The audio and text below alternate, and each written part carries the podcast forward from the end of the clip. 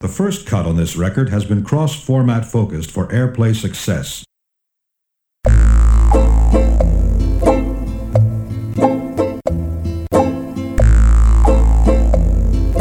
The men beat on their drums.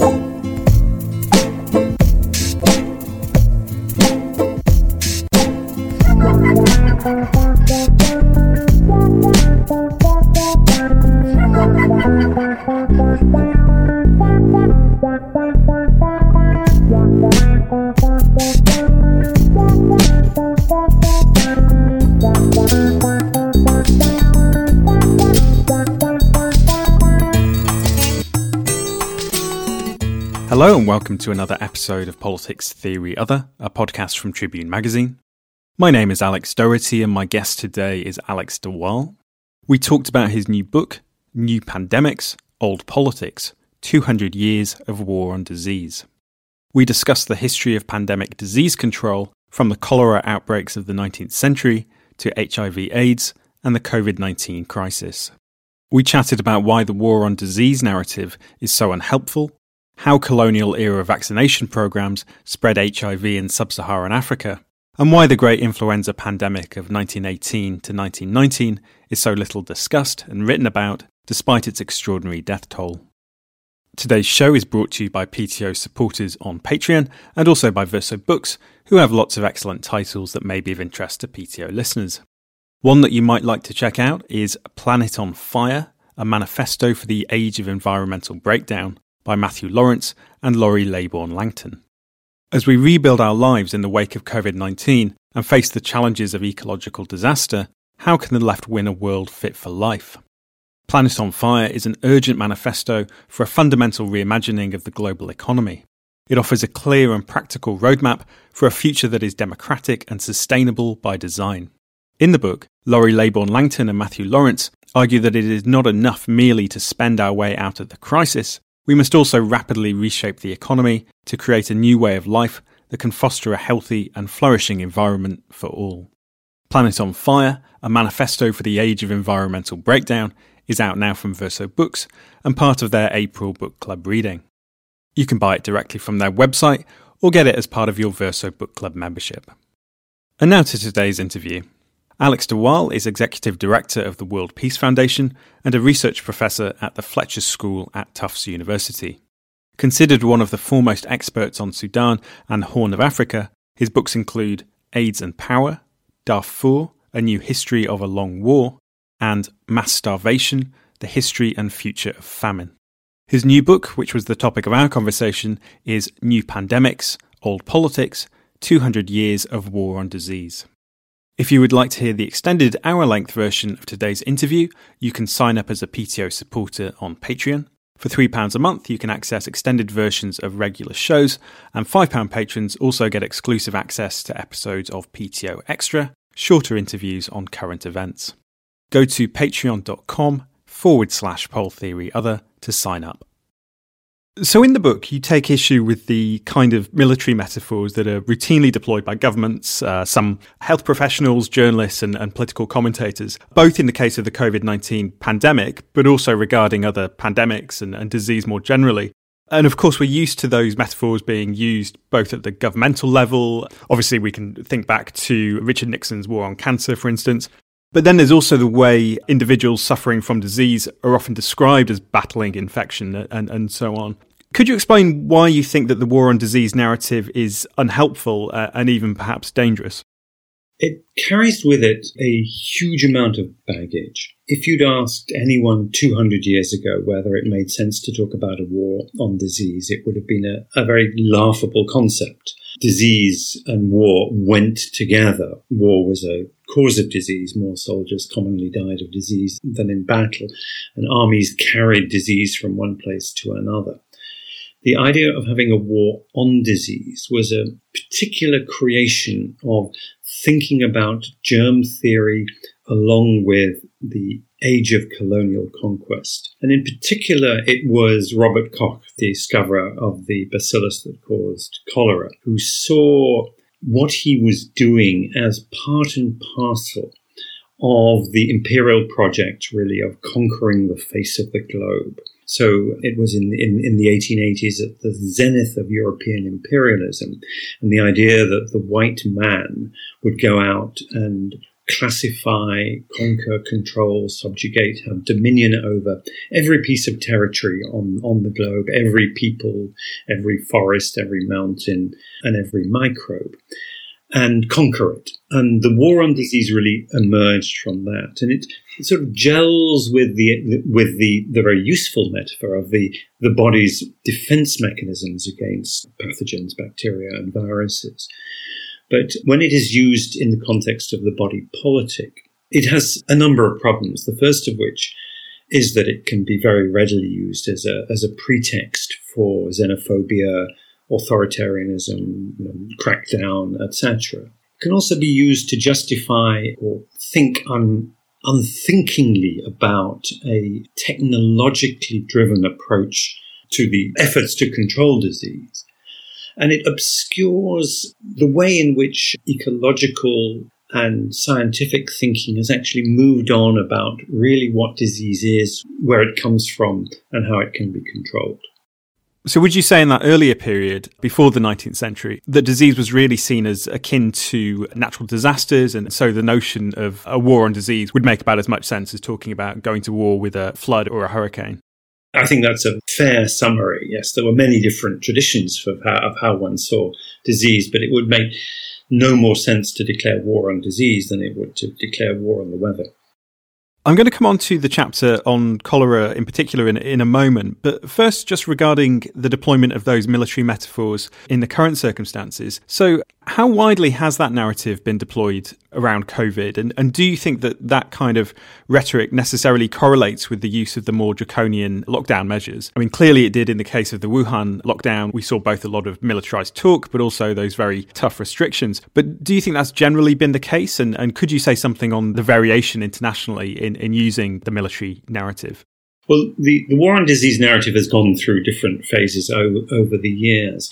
And the most uh, pervasive current one really dates to the turn of the millennium. And what happened there was that in the 1990s, as um, infectious disease scientists were getting more and more concerned about what they called emerging and re emerging pathogens and potential new pandemic threats.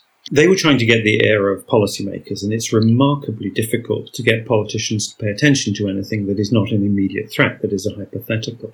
And in the end, what they, the group that they made common cause with were security analysts, security advisors, who have their own expertise at getting politicians to pay attention to improbable threats. And they do it through scenario role playing. And in the scenario role play, you, you, it, it's a bit like um, drafting a, a work of fiction. You have to vary some of the parameters of reality, but not others. You can't make it no, too outlandish. You have to make it credible. And there was an exercise that was uh, run in Washington, D.C. in June 2001 called Operation Dark Winter which had a number of people playing roles of senior politicians with around the outbreak of an infectious disease they, they imagined smallpox. And it ended with a question mark. It ended with the US government unable to control the spread of this virus and the chaos that was ensuing. And this happened just three months before 9 11, before the terrorist crimes of September the 11th. The parallel between the two was quite striking. And the way in which the George W. Bush administration then operationalized pandemic preparedness was really on the model of the war on terror, which is a model where you identify, you isolate emerging pathogens and you hit them one by one. And you do this precisely in order not to have to deal with the fact that the reason why that these pathogens are emerging is the disruption to ecology. Industrial farming, chopping down rainforests, disrupting the environments of bats and other animals and so on. And precisely so that we don't have to re-engineer our society and our economy to deal with our vulnerability to transmissible pathogens. So we don't have to shut down air travel, we don't have to redesign our cities, etc. And we are seeing precisely why these are issues now with COVID. So that that was really the war on disease in its in its current model. And those who promoted that model are extremely upset that the Trump administration cast it aside. Um, also, actually, the, the, the, British Tory government um, really downscaled its, its interest in that. And their argument is we could have done a lot better had we applied this model more effectively. And that's true. But of course, that doesn't deal with the deeper problems of the um, Anthropocene, the disruption, the new ecology that we have generated for ourselves, and our systemic vulnerabilities. Now, what we've seen with COVID is that some we have some, seen some conventional authoritarians, notably the Chinese, adopting the martial metaphor and the martial mobilization lock, stock, and barrel, sometimes quite effectively too. We've seen others sort of toying with it. But we've seen it's, it's interesting the extent to which the, the Anglo-Saxon governments, Britain and, and the, the US in particular under Trump, really shied away from that. And I think the reason actually is that if you take the martial metaphor seriously, you have to take the organization and discipline and demands of mobilizing on that basis seriously as well. And the Trump administration in particular simply what didn't want to do that. It liked the theatrics of combat, of battle, but it didn't like mobilizational requirements actually of organizing something akin to a war. So I think actually what we've seen interestingly in the case of COVID is the limitations of that conventional war on disease script. And so, would you say that potentially we might actually be rather distant from the real heyday of the war on disease narrative? Since, as you say, in, in the current moment, many governments have, for various reasons, been reluctant to deploy that kind of language. And, and part of that is perhaps because we're living in an era of conspiracy theory and, and relative distrust of science and, and health professionals.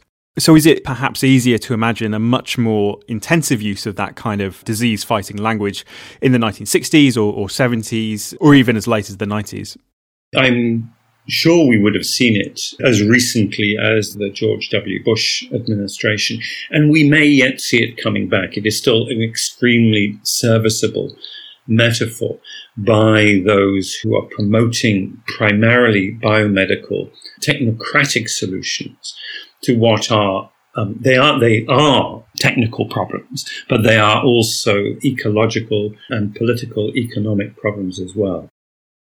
So, if we move on to the chapter on cholera, so one of the things you do in the book is you provide these character sketches of diseases. So, for instance, you talk about the cholera bacillus as being a kind of pantomime villain. Can you explain what you're getting at in the case of cholera and also why you think personifying diseases in this way is, is useful?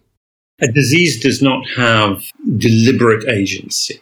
It does not have the characteristics of an individual. Nonetheless, diseases are agents of history. And one of the things that is, I think, very fascinating about the, uh, the history of disease, and particularly the history of scientific exploration of disease, is the way in which every pandemic disease has forced initially scientists and then the general public at some point to rethink the nature of life and the boundaries of the self. So we need to reconfigure not just the medical technologies, but also the way in which we live our lives, we design our cities. Cholera, for example, required a, a massive re-engineering the, the whole sanitation of, of, of, cities. Influenza, had it stayed around, it was really a hit and run pandemic, but had it stayed around, it would have required much more fundamental re-engineering of how we treat uh, air circulation and space in our cities and so on. But it also the analysis of the um, full understanding of the way in which these pathogens operate requires us to recognize that they are actually part of us, part of our ecosystems, but also part of our bodies. And as such, bacteria line the, the, our intestines. We have as many bacteria within our bodies as we have cells that are, quotes, ours.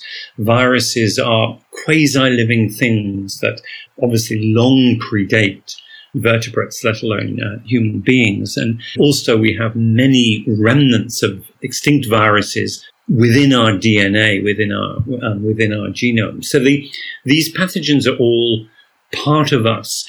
And I think it's important to, to understand that we, that our agency as human beings is shared with these, with these microbes. And so what I try and do is, is with a little bit of dramatic license to describe how they operate as though they were, they were characters.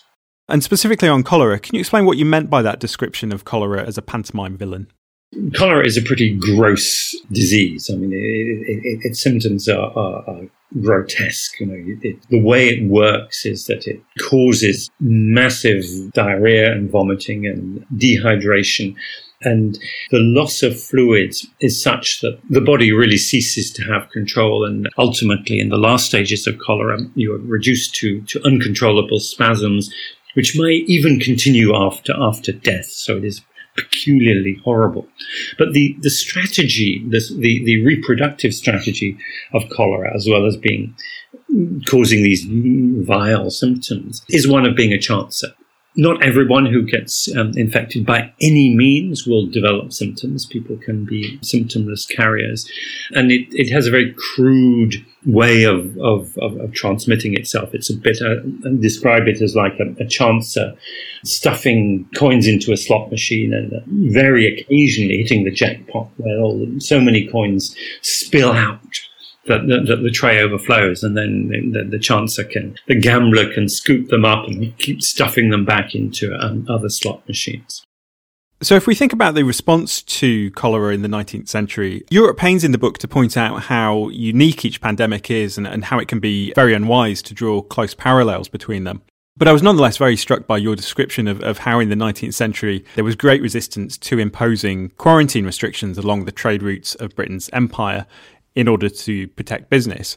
And you have that great quote from the medical journal The Lancet from 1831, where a correspondent writes that the contagion theory of cholera transmission was a humbug got up for the restriction of our commerce.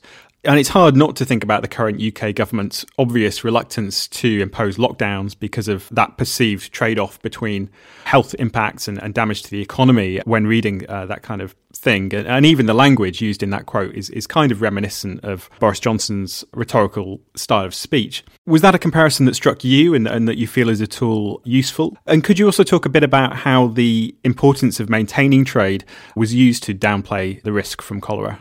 You've picked up on precisely the parallel that was the reason I thought of the title for the book, which is New Pandemics, Old Politics, which is that the the, the pathogen is new and unfamiliar, but the political reflex of our leaders is exactly the same. And of course, Boris Johnson does look like a, a figure from the early 19th century, except of course, Britain no longer has, has, has an empire. So yes, indeed, many of the same dilemmas, political dilemmas uh, recur and politicians respond in, in, in much the same ways. And invariably those responses, which are done by the book, by joining the dots, by formula, are inadequate and don't follow don't, they don't follow the science in the sense that they don't follow the, the true scientific method of appropriate skepticism and questioning and adjusting policy in, in, in, in line with the reality. One of the things we saw, particularly in Britain, actually, in, in the 19th century, was the extent to which scientific evidence was, or scientific inquiry was shaped around policy rather than the other way around. So, because it was so important for Britain's prosperity, for trade not to be interrupted, the cotton merchants importing from India to Liverpool argued that if ships were forced to quarantine for 40 or 65 days, that delay would make the price of cotton uncompetitive for the manufacturers in Lancashire. And therefore, they insisted that there had to be some other explanation for the transmission of cholera and some other mechanism of control. And Britain actually developed an effective mechanism for control simply by throwing a lot of resources at the problem for sanitation, inspection, etc., without really recognizing the science. But then, as they began to recognize what was effective, the imperial authorities also realized just how expensive it was. And the fact that cholera originated in India, which was under British control, the obvious logical conclusion was that Britain should impose the same measures for cholera control that it had in the metropolis in the colony. And that would have been very expensive and it would have stood in the way of the massive expansion of irrigated farming that the imperialists were undertaking in order to, to extract as much as they could agricultural production surplus out of India. Because in particular, cholera like stagnant water and cheaply built irrigation ditches are the ideal places for standing water to lie and cholera to proliferate. So they didn't want to do any of that. They didn't want to have to in, um, impose the required um, sanitation and hygiene standards on Indian cities. So basically, they got around it with a theory that Indians were in, in some way backward and un- unhygienic, and there was no point in introducing these measures because generations of British colonial officials learned from experience it couldn't possibly be a transmissible contagious disease. And that form of justification for what they were doing in, in having these two dramatically different responses to cholera east and west of Suez, to what extent was there an outcry about that policy, which obviously contributed to the deaths of, of millions of people? There was outcry in, in India, not so much in the UK. There was a general outcry at the conditions of misery that were inflicted on the Indian subcontinent, not just cholera, but also plague, famine, and general impoverishment, which definitely fueled the Indian nationalist movement. So, you talk in that chapter about one of the experts that the British drew on to justify their response to cholera, and that was the German sanitationist Max von Pettenkofer. And you write about the contrasting approaches of, of Pettenkofer and, and Robert Koch, one of the most eminent scientists of the time, who was decorated for his success in combating cholera by Kaiser Wilhelm I of Germany. Could you explain their differing positions on the question of cholera and contagion? Well, Koch was really one of the most ardent progenitors of, of germ theory. He focused on the, the pathogen, the bacillus, as the singular cause of the disease. Von Pettenkofer had a much broader view. He saw the complexities of who caught disease where, why, and how. And in fact, his overall theory, which, as he put it, talks about the X, the Y, and the Z, the, the infectious agent, the conditions, the environmental conditions in which it can exist or proliferate, and the particular susceptibility of the individual as all being components of disease. And generally speaking, he was correct. His fatal error was that regarding cholera, not only was a skeptic about the waterborne theory of transmission, but he actually came rather dogmatically to oppose it. And his disciples faithfully implemented his views in a number of places, especially in, in, in the city of Hamburg which contributed to a calamitous epidemic there in the 1880s when they just refused to implement some rather rudimentary sanitation measures that would have prevented an outbreak of cholera there that cost about 10,000 lives. And today, is Pettenkofer typically, because clearly you're fairly sympathetic to him in, in spite of the errors that he made, but is he generally just seen as, as a kind of denialist on contagion theory now? Well, his, his, sort of the headline of his reputation is, is, is he is the man who was humiliated by denying the, the, cholera contagion theory. And that is how he will be remembered in, in history. That said, he, those who, who study the ecology of disease do look upon him with more sympathy 150 years on. Clearly, a man very committed to, to his theories because you describe how he actually drank a solution containing the cholera virus in order to try and prove his point. Indeed, he was he was a man of real real courage in those days. It was sort of de rigueur for physicians who were testing theories of what caused disease to experiment upon themselves, which is not a statistically significant sample, a sample of one, or maybe if you include their associates, know, three or four, but certainly an, an, act of courage. And he did that, unlike Koch, who never experimented on himself. Von Pettenkofer did, and he got cholera. He had horrible symptoms, but he survived. And he argued that and the fact that he survived showed that his more complex theory of the cause of the fatal disease was thereby proven. But it was really too late. He'd lost the political argument.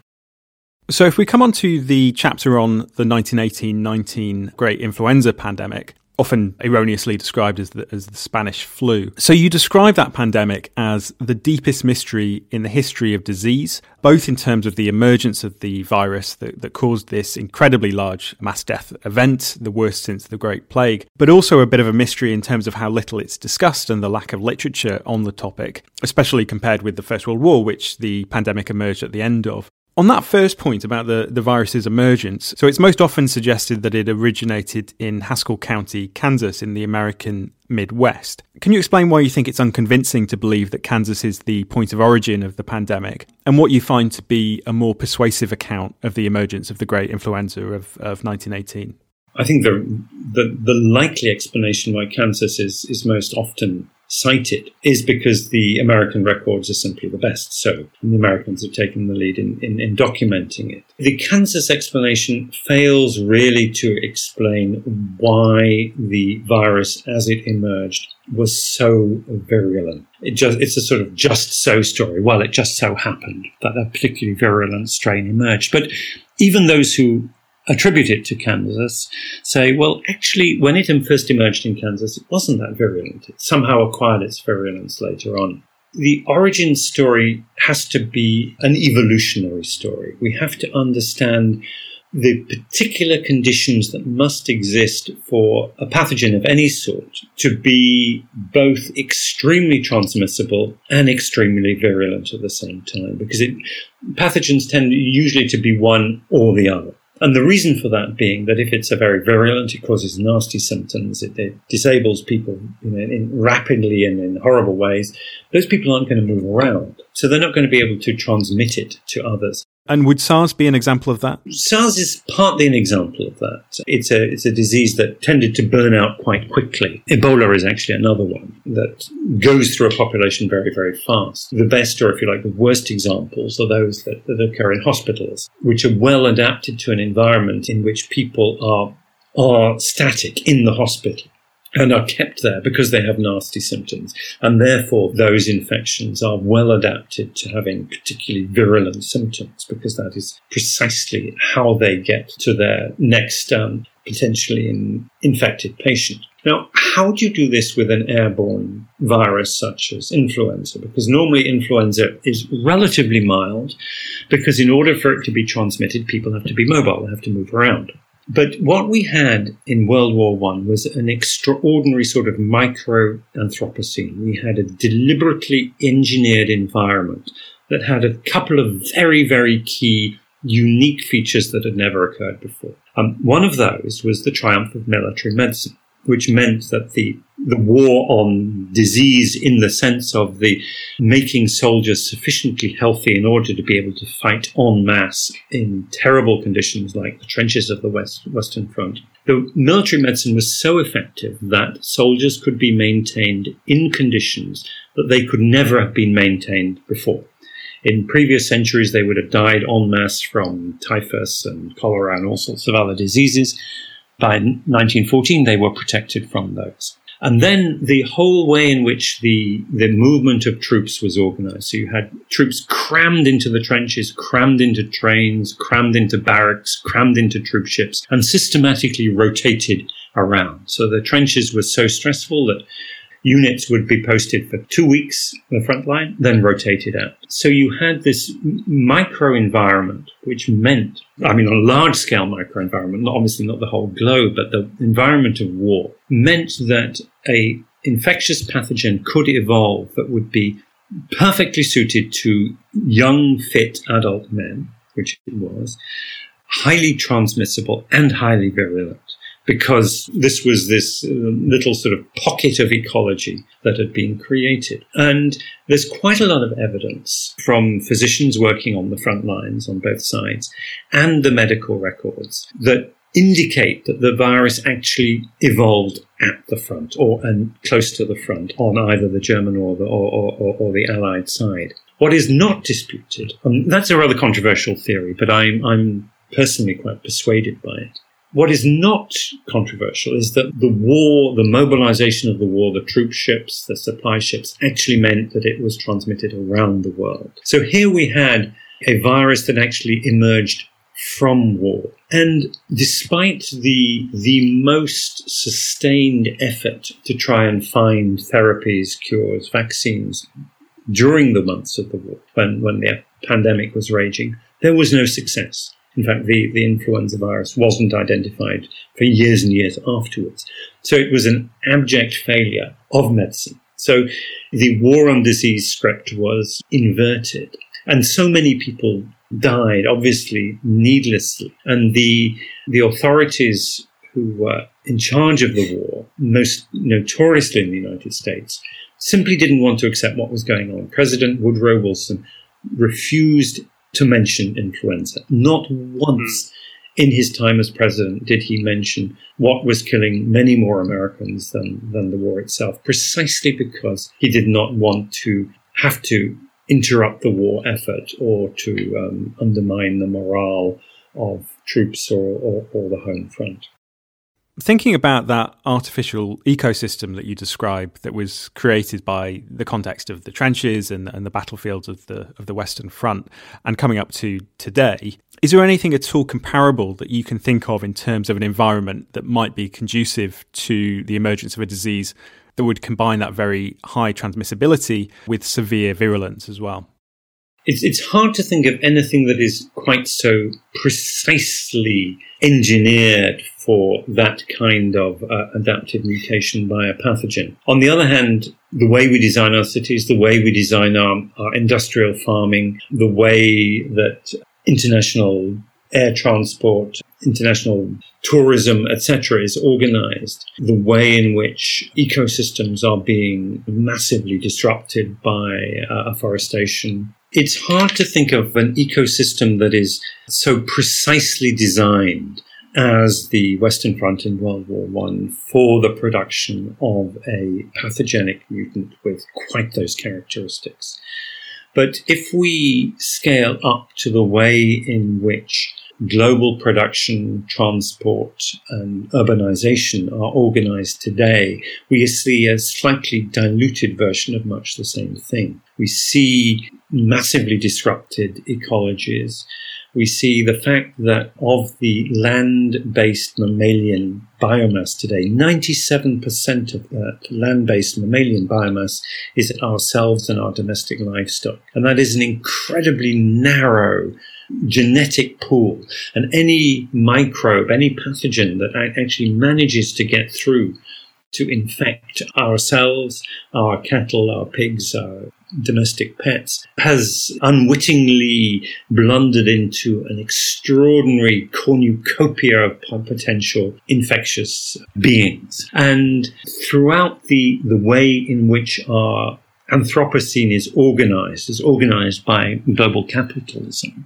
There are innumerable opportunities for pathogens to adapt far more rapidly than our uh, responses, our biomedical responses or our behavioral responses. So, in a way, what happened with influenza in World War One is is a sort of parable for the situation in which we find ourselves today. Going back to the mysterious character of, of, the Great Influenza, so you write about how there was a relative dearth of, of, literature about the pandemic, both immediately afterwards and then later on, in spite of the extraordinary death toll, greater even than, than the First World War, in fact. Why do you think that was the case and, and continued to be the case?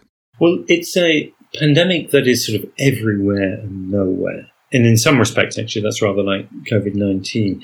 And, and so it permeated the experience of everybody. In a way, it was just too big to be handled. And it is a feature of these earth shattering pandemics that they take many decades, even centuries actually, to, to get distilled. It was notable, for example, if you look at the chronicles of the late Middle Ages, how little was written about the Great Plagues. And so something that simply doesn't fit the script, like that uh, influenza pandemic, is not forgotten. It's just forgotten in the official histories it's forgotten in the, in the heroic narratives of the age, but it does recur in literature in oblique ways. It recurs in, in, in so many biographies and in influences the way in which uh, people think about the world and respond. And is perhaps part of it also that, in a sense, the 1918 pandemic was was sort of immune to the military metaphor in the sense that there wasn't that narrative arc, there wasn't a battle and then a victory. Rather, the antagonist of, of the conflict just simply vanishes from the stage, so to speak. I think that's absolutely right. I think because insofar as there was a war on influenza, influenza won, retired undefeated, it just didn't make sense. It was a challenge to the both the stories of, of, of sort of heroic tragedy of the war, uh, because it is essentially a meaningless tragedy, and to the, it was a challenge to the heroic progress of, of, of science and medicine because um, no, no cure was, was found. You've been listening to Politics Theory Other, a podcast from Tribune Magazine. If you would like to hear the extended version of today's interview and of other PTO shows, then please consider becoming a supporter. You can get access to extended versions of PTO episodes from £3 a month, and if you're outside the UK, you can also now support the show in US dollars or euros. Go to patreon.com forward slash pol theory other to sign up. Thanks for listening.